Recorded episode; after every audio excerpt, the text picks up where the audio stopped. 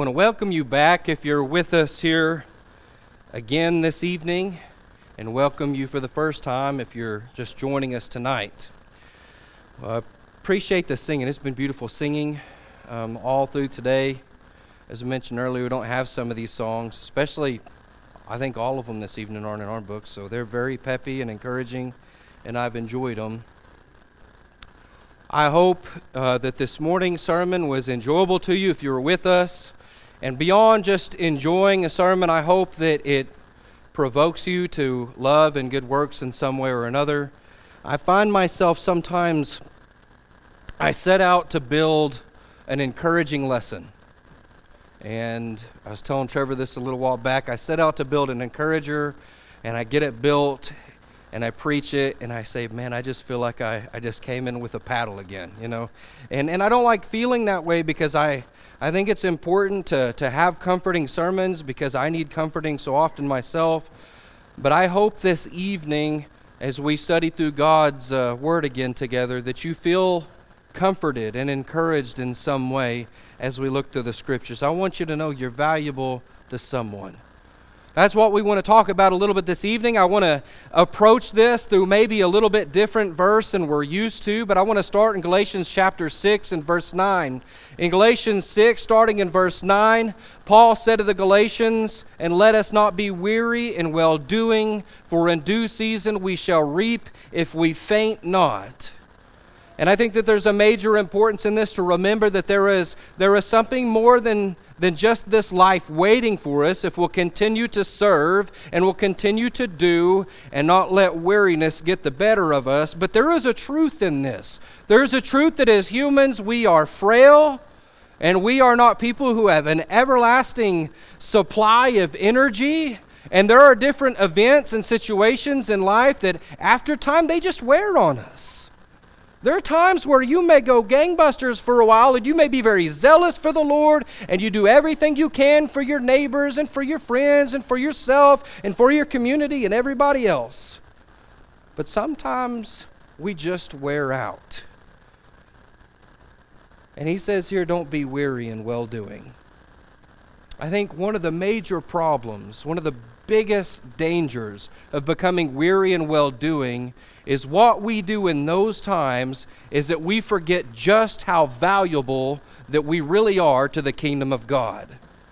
And as we sit back and we take a break from our labors and our work, so to speak, we forget what the rest of the people around us might be missing. We forget what the Lord has been watching in us and what He expects of us. And we forget just how valuable we are. I'd like to use a story to illustrate that, that this evening. It's a story of someone you're very familiar with in the scriptures. I find myself building lessons and studies constantly around this prophet Elijah in the scriptures. And, and although maybe you can relate to Elijah too in some ways. I hope you can't relate to him in some ways. The story we're going to think about here this evening is, is not so flattering in some ways for him, but it is very much human. Starting, I mean, you look back into the first book of Kings, and things are getting pretty rough in that northern kingdom where Elijah's at.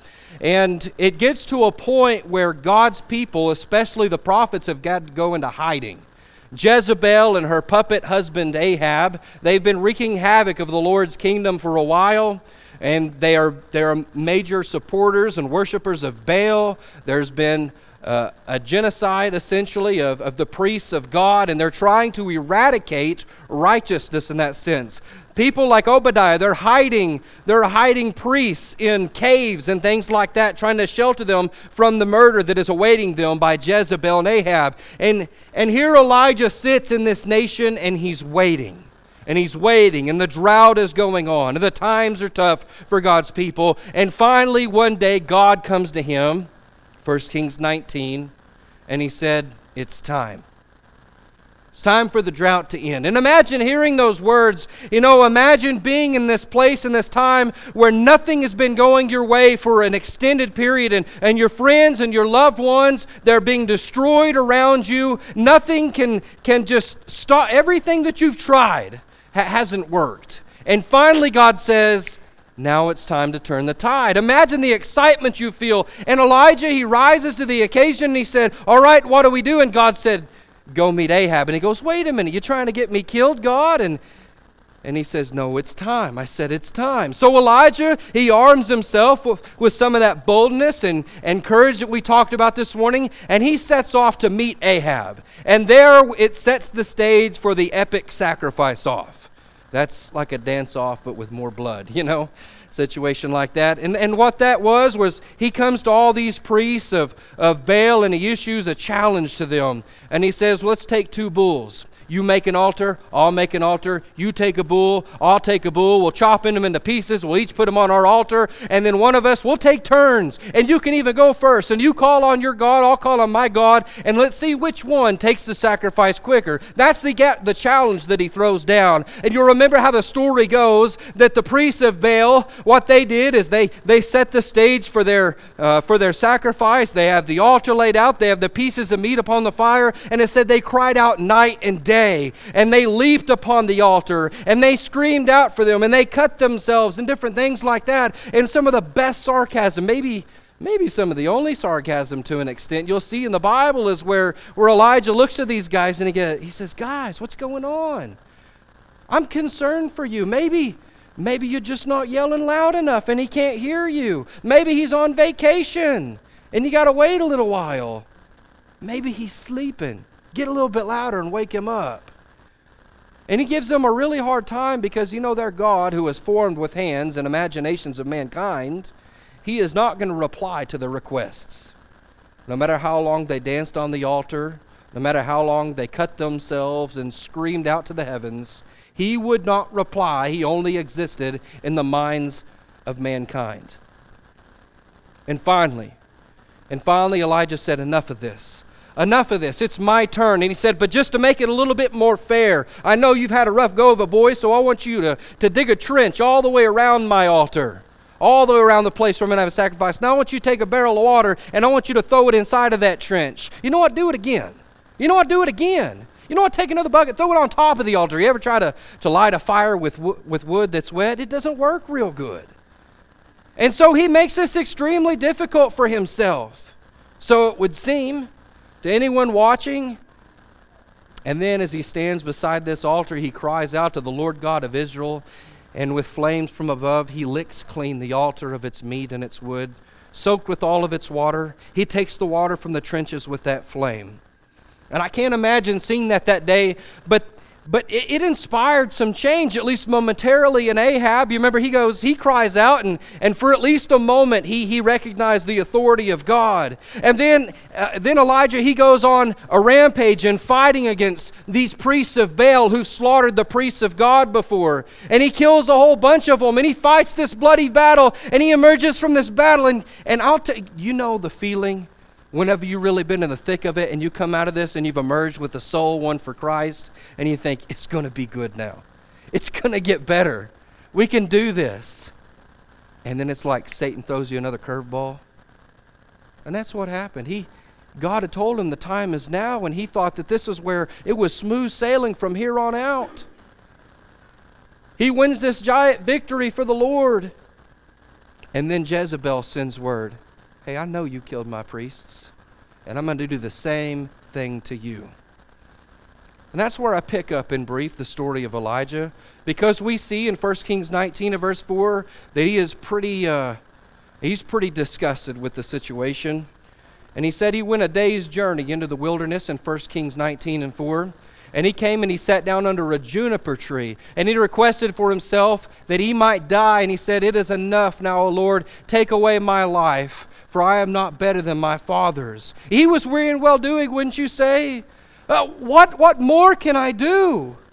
I can't do anything. I'm not any good. A little later, as he'd gone further out into the wilderness and is having a second conversation with God, he says this I've been jealous for the Lord God of Israel, or Lord God of hosts, because the children of Israel forsaken thy covenant, thrown down thy altars, and have slain thy prophets with the sword, and I, even I only, am left, and they seek my life to take it away also. He's, he's very depressed. I mean, we'd call this clinical depression if there was ever a case of it. It's now. Because what can I do, man? I go into hiding, things don't get better. You tell me the time is now, and I come out. I, I, you know, I do what you said. I defeated them in this in the sacrifice challenge. I defeat them in battle. I'm standing up for you, and I'm all alone, and it hasn't done any good, and they're to kill me now. Just, just kill me. Just end this for me. I can't take this anymore. I'm done. And I hope you've never felt that way. I hope that you've never felt that low. But if you are really laboring in the kingdom of God, there are times in your life where you get weary with being the one where you feel like I'm trying to do the right thing all the time, and all I'm facing is roadblock after roadblock, hurdle after hurdle, dart after dart. And sometimes it's easy to just sit back and say, This is worthless. I can't do it anymore.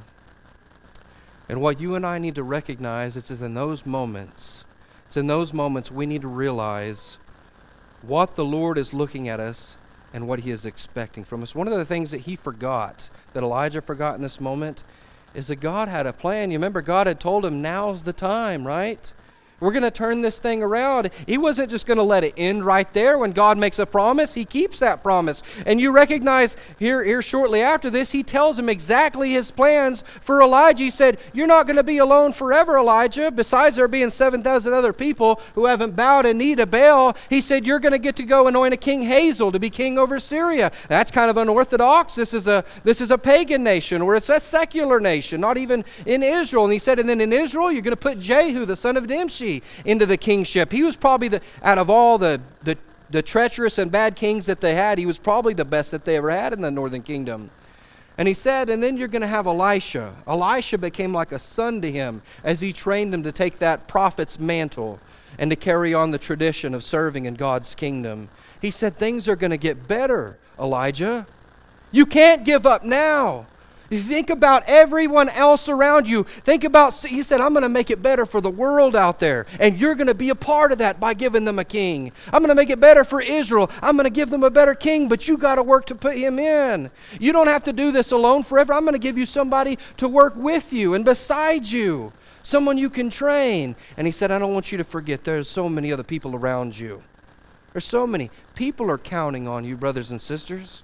God is counting on you. Whenever we see the future as being so bleak and so dark and that I can't accomplish anything and I can't do anything anymore, you need to recognize that you are valuable to somebody, just like Elijah was. You're valuable inside of the kingdom of God, brothers and sisters. In 1 Corinthians chapter 12, starting in verse 14, he says, For the body is not one member, but many. If the foot shall say, Because I'm not the hand, and I'm not of the body, is therefore not of the body. And if the ear will say, Because I'm not of the eye, I'm not of the body, is it therefore not of the body? And if the whole body were an eye, where were the hearing? And if the whole were not the hearing, or the whole where the hearing, then where's the smelling? And now had God set the members, every one of them, in the body as it has pleased Him. I mean, if you haven't been around me a whole lot, one of the things you'll find out is one of the blessings of God that I enjoy physically in this world is food.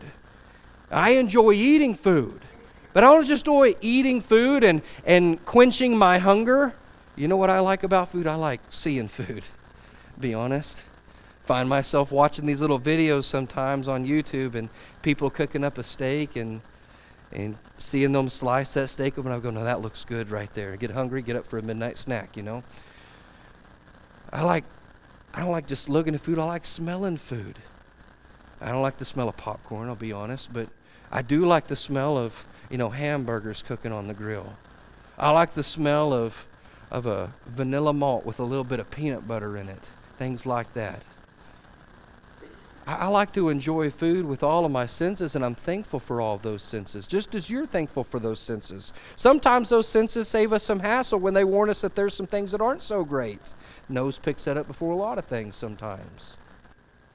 And I'll tell you, inside of the body, we, know it, we need all of these senses. We need all of the members of the body to do their job. And we talk about this all the time, as he does in this passage, is that not everybody fulfills the same function and the same role. But every now and then we get to looking around at, at how the hand is doing. We go, man, I just wish I was a hand.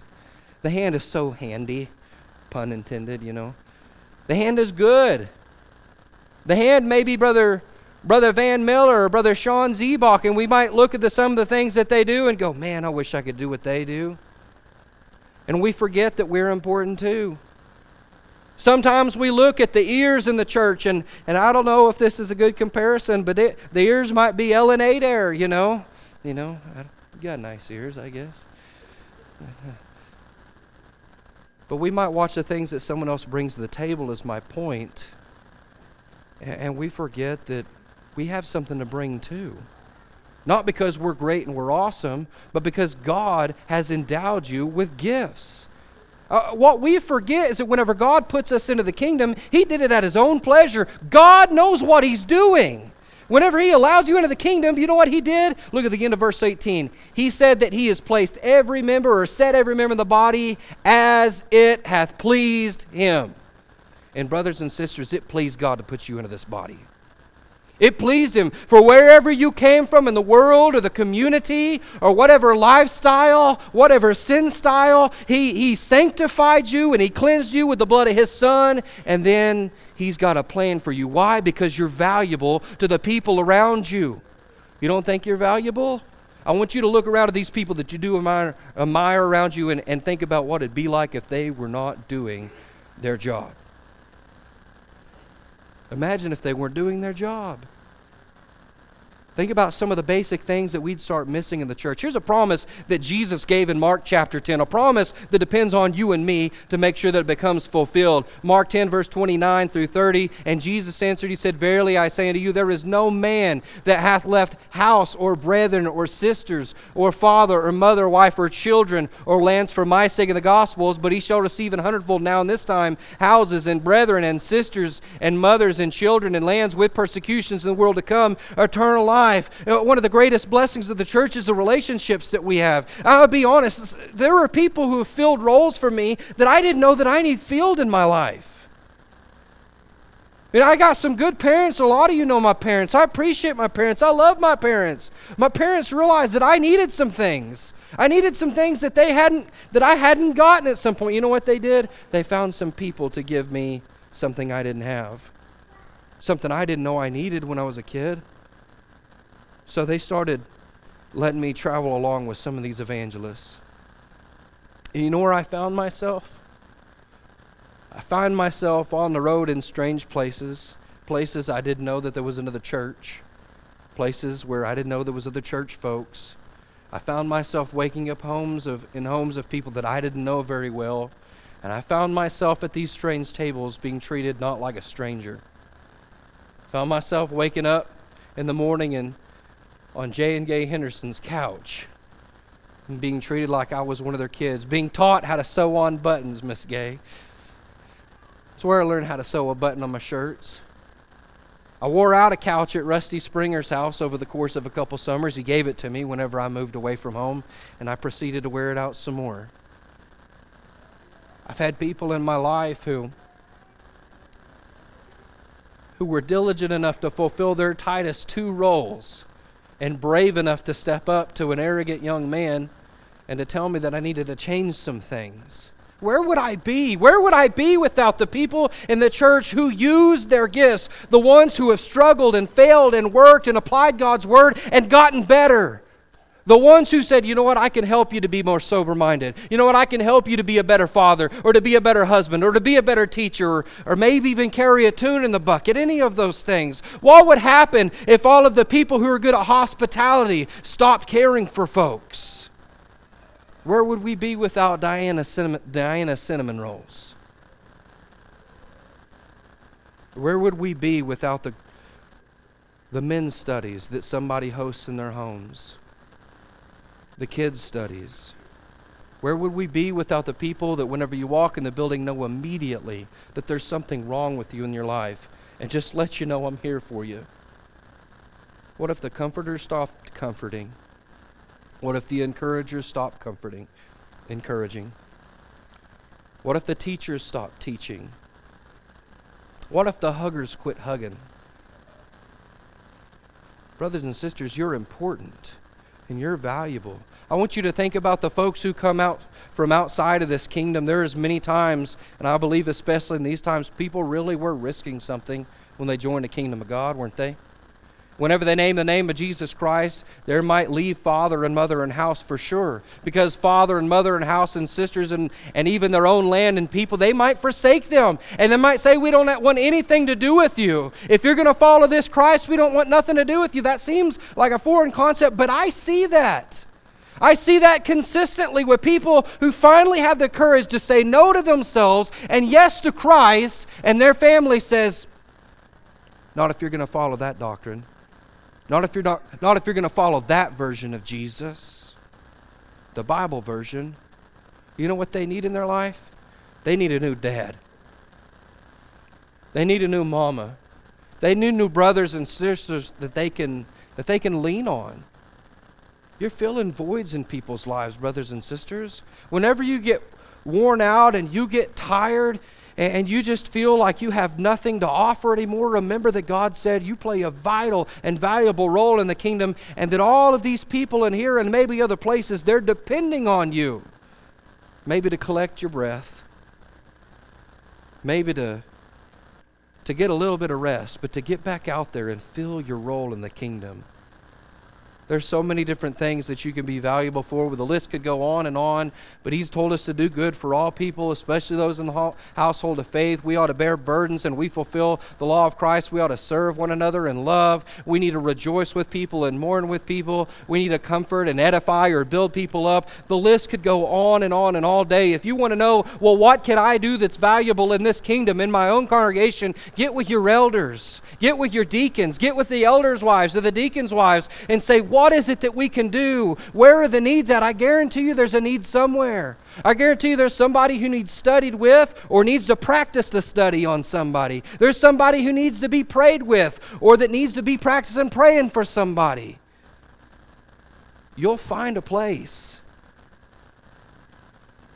Just realize you're valuable and exercise that value inside of the church. Sometimes, whenever we get worn out and we're tired, when we get sick of rejection and all the pain that goes along with it, like we talked about this morning, we forget that our value just doesn't land inside of this room, and not just on Sunday mornings, Sunday evenings, and Wednesday nights.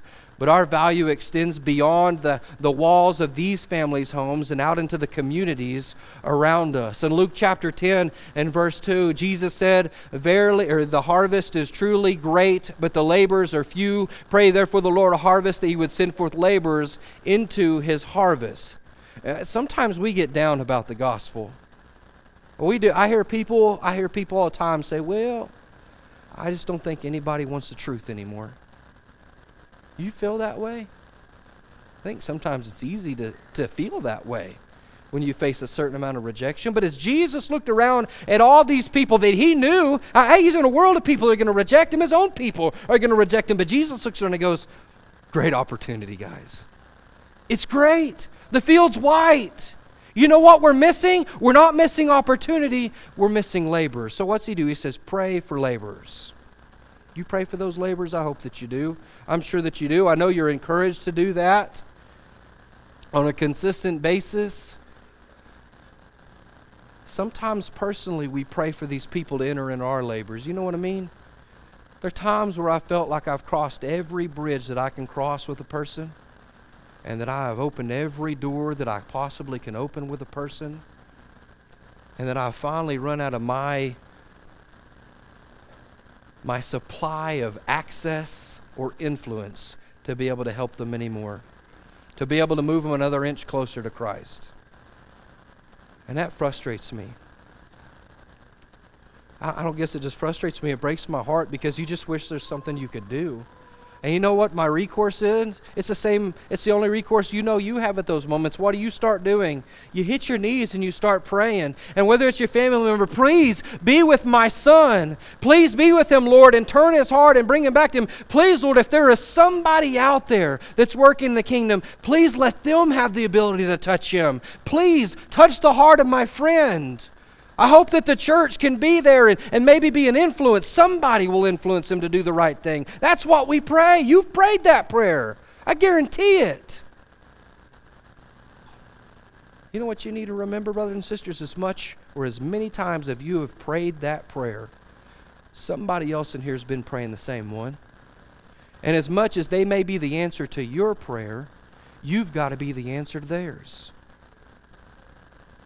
So, your value lies in stepping up to the plate, to looking out for opportunities to reach out to those in the community, into the families of the folks that you love, and serving because the harvest is plentiful, but the labors are few, and we need to join the harvest. Folks, there is a world of people who may not know that they need Christ, but they need Him, and they need Him bad and they're not going to have it with you. It seems like such an easy proposition. I always feel like Romans 10 makes it sound like it's going to be very simple, especially the way it starts. Romans 10 13. Whosoever shall call upon the name of the Lord shall be saved. Don't get me wrong. I think that the gospel is a very simple process that the Lord laid out for us to be saved. It's simple.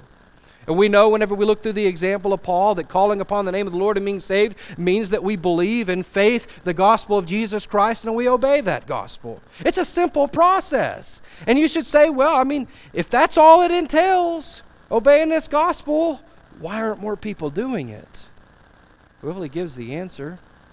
He said they, they can't call on him if they've never believed on him. And, and they can't believe on them if they've never heard about him. And they can't hear it about him if nobody goes, and nobody will go if they're not sent. And he said, How beautiful the feet of them that preach the gospel of peace and bring glad tidings of good things. We spent a lot of time this morning talking about being bold and about going and about doing. And I'm not going to spend a ton of time this evening talking about that, but I want you to know how valuable you are. We talked about body parts and how important and valuable they are pretty ears, things like that. I say that just so you know to embarrass on a little bit. I'll hear about it later. We think about different body parts being pretty. Somebody's got pretty long hair. I don't got a lot of that anymore. Especially not pretty. And not a lot of it, for that matter. We'll talk about that in a moment. But I don't often think of body parts like feet being pretty, do you? In fact, I know a lot of people that think I don't want people's feet touching me. But here you have the Bible talking about feet being beautiful. How beautiful the feet of them that preach the gospel of peace and bring glad tidings of good things. Are you pre- are your feet pretty? Do you have beautiful feet? I- will tell you this. I know mine aren't. I won't describe them to you. I know we all want to eat here in a little bit. But I've never looked at them and go, my goodness, you were just blessed by God. It just, they just not like that. But you know, God looks at the feet of all the disciples who will fight down the fears and they'll fight down the weariness and they'll fight, they'll fight off all the doubts and they'll say, I'll go and I'll do. I'll put it on the line again. For my brother, I'll put it on the line. I'll go and I'll try one more time. I'll go teach. He looks at your feet and he says, How beautiful. And it's a compliment of the highest proportions. Are your feet pretty in the eyes of God because you have gone and that you've used your ability to touch the world? You're valuable to the Lord. If you don't tell Him, who will? I think that's what we have to think about. I, don't live out here. I'm going to get to spend a little bit of time laboring in, in the vineyard that God has out here with you. You've let me and, and Tom and some others enter into your labors. I'm not going to spend a full year here laboring. You know these people. You see them at the gas stations. You talk with them over the little intercoms at Sonic.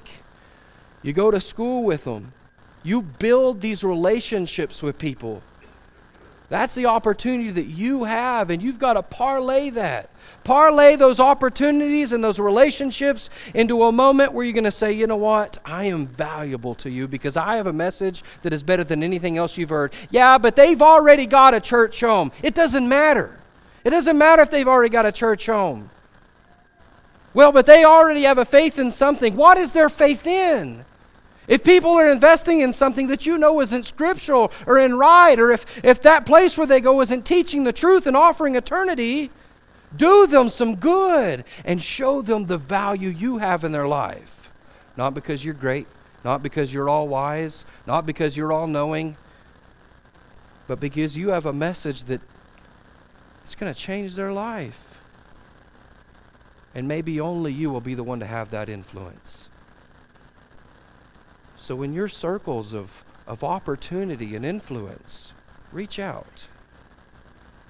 Whenever you're worn out and you're tired of evangelizing, of, of facing the no's and the leave me alones and the, maybe the slam doors or the cold shoulders, don't keep your mouth shut. I want you to recognize how valuable you are and keep talking. Keep those feet pretty. Brothers and sisters, if that's not enough for you and me to realize that people are depending on us in our home congregations and in our communities, I'm going to go back to something even more basic than that. I'm going to go back to the time that, in general, God created humanity. You remember in Genesis chapter 2 and verse 7 said, The Lord God formed man of the dust of the ground and breathed into his nostrils the breath of life. And at this point, it's not a whole lot different from the animals that he just made. They're carbon based life forms. He made them out of the dust ground like you and me. But then it got a little bit different after that. It said, and man became a living soul. And I think you and I forget just how important that part is. We talk about it all the time. We're doing five part studies and teaching people about creation. And we say, look, there's three parts to man there's the, the physical, and that's the body, and there's the spirit that's a life force, and then there's the soul that lasts forever. And that's important. You take care of that soul. But I want you to stop a minute and I want you to think about how valuable you are to God because God didn't just give you this random thing that lasts forever. What God did is He said, out of all of my creation, I'm going to give you, you mankind, the one thing in nature that will not do what I created it to do. I will give you a piece of me. And He gave us a piece of eternity. Something that's going to last forever. You think you're not valuable to God? Every person who's walked on this earth is valuable to God, brothers and sisters. Matthew 16 and 26, he said, For what is a man profit if he gains the whole world and he loses his own soul? What will man give in exchange for his soul? God said, No matter how much money you had, if you possess the entire world, it's not worth more than the soul. Who's given you a more expensive gift than that? You know, Christmas is one of those times. I remember from a little kid, you're waiting for the biggest and best gift. Uh, uh you know what I remember being the best gift when I was growing up? It was pretty, pretty similar every year. It was a football. That's what I wanted. And if I got a football, a ball of some type, it was a good year. I remember, you know, whenever I first moved out of the house, though, my parents got me a set of power tools. That felt like an even better gift. And never turned down a good power tool at Christmas time. Sometimes people spend an amount of money. That's what I remember thinking when my folks bought me that kit of power tools, and I thought, holy smokes. This is a whole kit. It wasn't just one power tool, it was a whole kit. And uh, maybe I'm just showing how much of a hillbilly I am, but I thought this is too much at the time. Thought it was a pretty incredible gift. But it pales in comparison to what God is offering you and me a chance of everlasting life. And the odds are pretty good. The odds are pretty good if we put our faith in Jesus the odds are pretty good if we don't give up, if we're not weary and well doing. Consider the value of your soul and let that, let that motivate you to be better. That's, and that's all, all people's souls. But I want you to know beyond that, the value that God has in you. Psalms 139 and verse 1, the psalmist said, Oh Lord, you know me, or you've searched me and you know me. How well does he know you? Verse 13, he said, For you've possessed my reins, you've covered me in my mother's womb, and I will praise you, for I am fearfully and wonderfully made. Marvelous are your works. And my soul knoweth right well, my substance was not hid from thee, when I was made in secret and curiously wrought in the lowest parts of the earth. I'll tell you some pretty cool experiences for me in life as, as becoming a parent for the first time. My, my experiences were different. With the first, with Miles, uh, who was the second child, got, got off base there. Miles is the youngest. So that's the second child. He was a surprise in the sense that we knew we were having him, but Ellen said, "You know, why don't we why don't we not find out if he's going to be a boy or a girl?" And I'm be honest, I wasn't really into that. I thought, uh, you know, we really should plan a lot more than just waiting till the last second. But to be honest, it turned out to be one of the best surprises I've ever had in my life to just have a doctor turn around and say, Congratulations, it's a, and it's a boy. It was, it was a special experience. Alternately, with my daughter, the oldest one, we went through all of the doctor's visits and the ultrasounds and, and a whole lot of tech. I don't understand how it all works, but in my crude layman's terms, here's what happened. And I know a lot of you have been through this.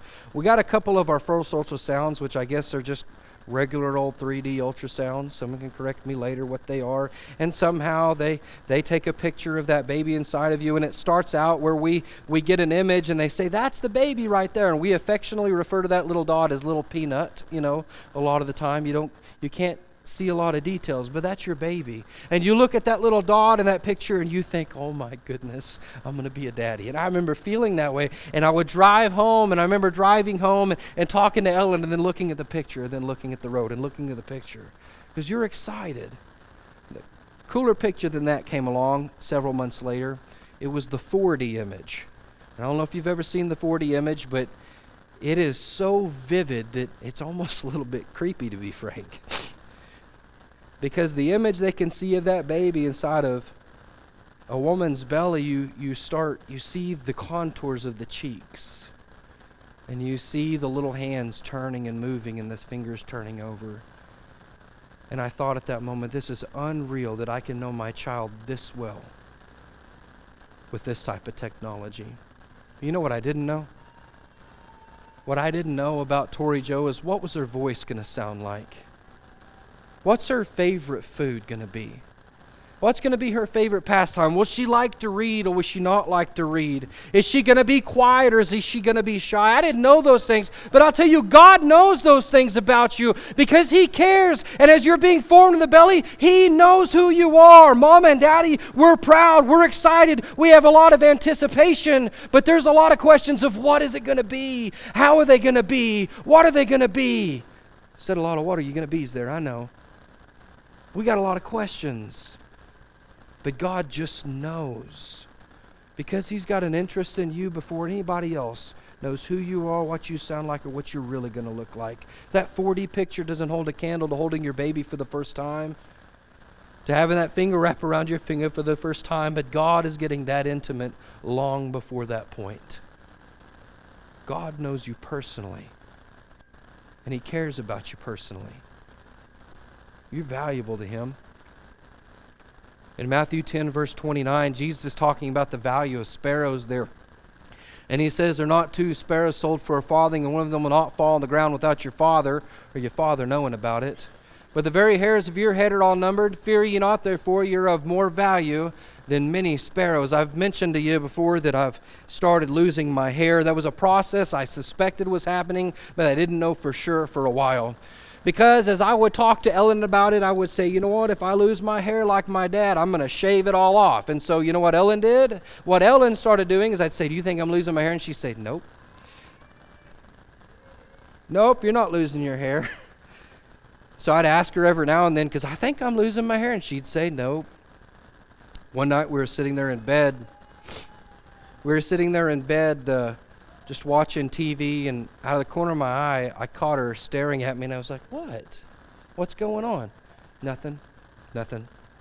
She busily watches TV again. I've caught her a minute. What's going on? Nothing. And finally, I'm like, All right, come on. I keep catching you staring at me. What's going on? And she said, You're not going to shave your head, are you? She noticed. I couldn't see the top of it. I didn't know how bad it was getting, but it's gotten pretty bad. I, I couldn't tell you when each one of those follicles was turning loose. But God knew. I can't imagine that. I can't imagine him taking some as, as much interest in me, this worm, this sinful creature. One of the reasons his own son had to die, and that he has enough care that every time a hair turned loose, he takes note of that. You don't think he's watching you in your low moments of life? You don't think he doesn't see you when you're facing family anguish? You don't think he doesn't see you whenever you're putting it all on the line for your brothers and sisters and you're getting reviled like Jesus warns about? He sees it. You think He doesn't see you when you feel like you work and you work and you work and it's a thankless job all day long. He sees it. And He is not, He is, boy, He is not unthankful to forget your work and your labor of love. He remembers it. He knows each tear that you've shed in His name. He knows each act of love and mercy. He knows each time you fought to be forgiven. He knows each time you have fought against your fears to speak up. He knows, He knows and He cares. You know why? Because you're valuable to Him. You're valuable to Him on so many levels. He said about humanity that all of us, each and every one of us, we're so important. He loved you so much, He was willing to give His only begotten Son. Didn't he? He tells that in, in John 3 16. We don't deserve it. It's not like we were good little kids. He said, Congratulations, here's a reward. We're undeserving of that type of attention. We're undeserving of that type of value, but He placed that on you. In Romans 5, in verse 6, He says, For when we were yet without strength, in due time Christ died for us.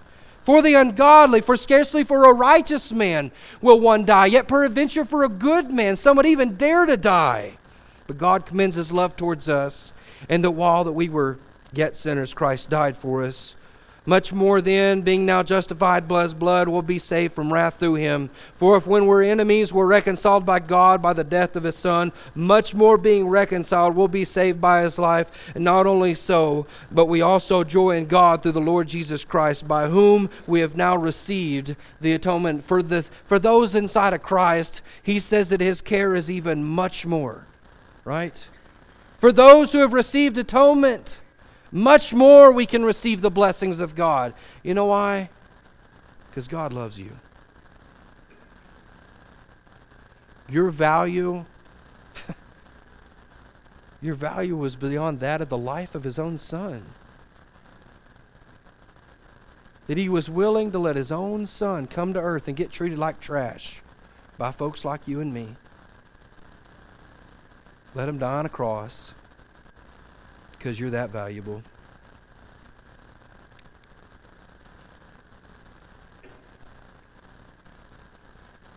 Life is hard. You're just a frail human. Just like Elijah, just like Jeremiah, just like Moses and just like David, and just like Paul and just like Peter and just like Lee and just like Lyle and, and Neil and anybody else. We're just all human and you're going to get worn out. Trials are going to wear on you. Life's going to throw things at you you don't know if you're going to be able to make it through. But Take a step back. Lean on a brother and sister for a little bit. Say a few prayers. Get a hug. And then don't be weary in well doing. Get back up and fight again. Because you know what? Somebody else out there is needing that respite that only your hug can provide, that only your comfort, your presence can provide, that only your advice can provide that only your encouragement can provide, maybe that only your rebuke can provide. Somebody is waiting for you to say, All right, I'm ready to go do it again. Then go do it because you're valuable. Brothers and sisters, you're valuable over the next couple weeks. As you have an opportunity to lend a hand to the work of the church, I encourage you to do that. But you're going to be valuable for as long as the Lord gives you the opportunity to serve in His kingdom. Don't be weary in well doing, for in due season you'll reap a reward that's far greater than anything that, that this life recompenses you for your troubles. Just don't faint. This evening, if you haven't been feeling your value, why don't you come forward and sit on one of these pews up here? And let the family of God show you how much they love you. And let us petition our Lord, who we know loves you deeply in prayer. And let us give you whatever help that you need to get up and to move forward and not be wearing well doing. Please come while we sing this last song.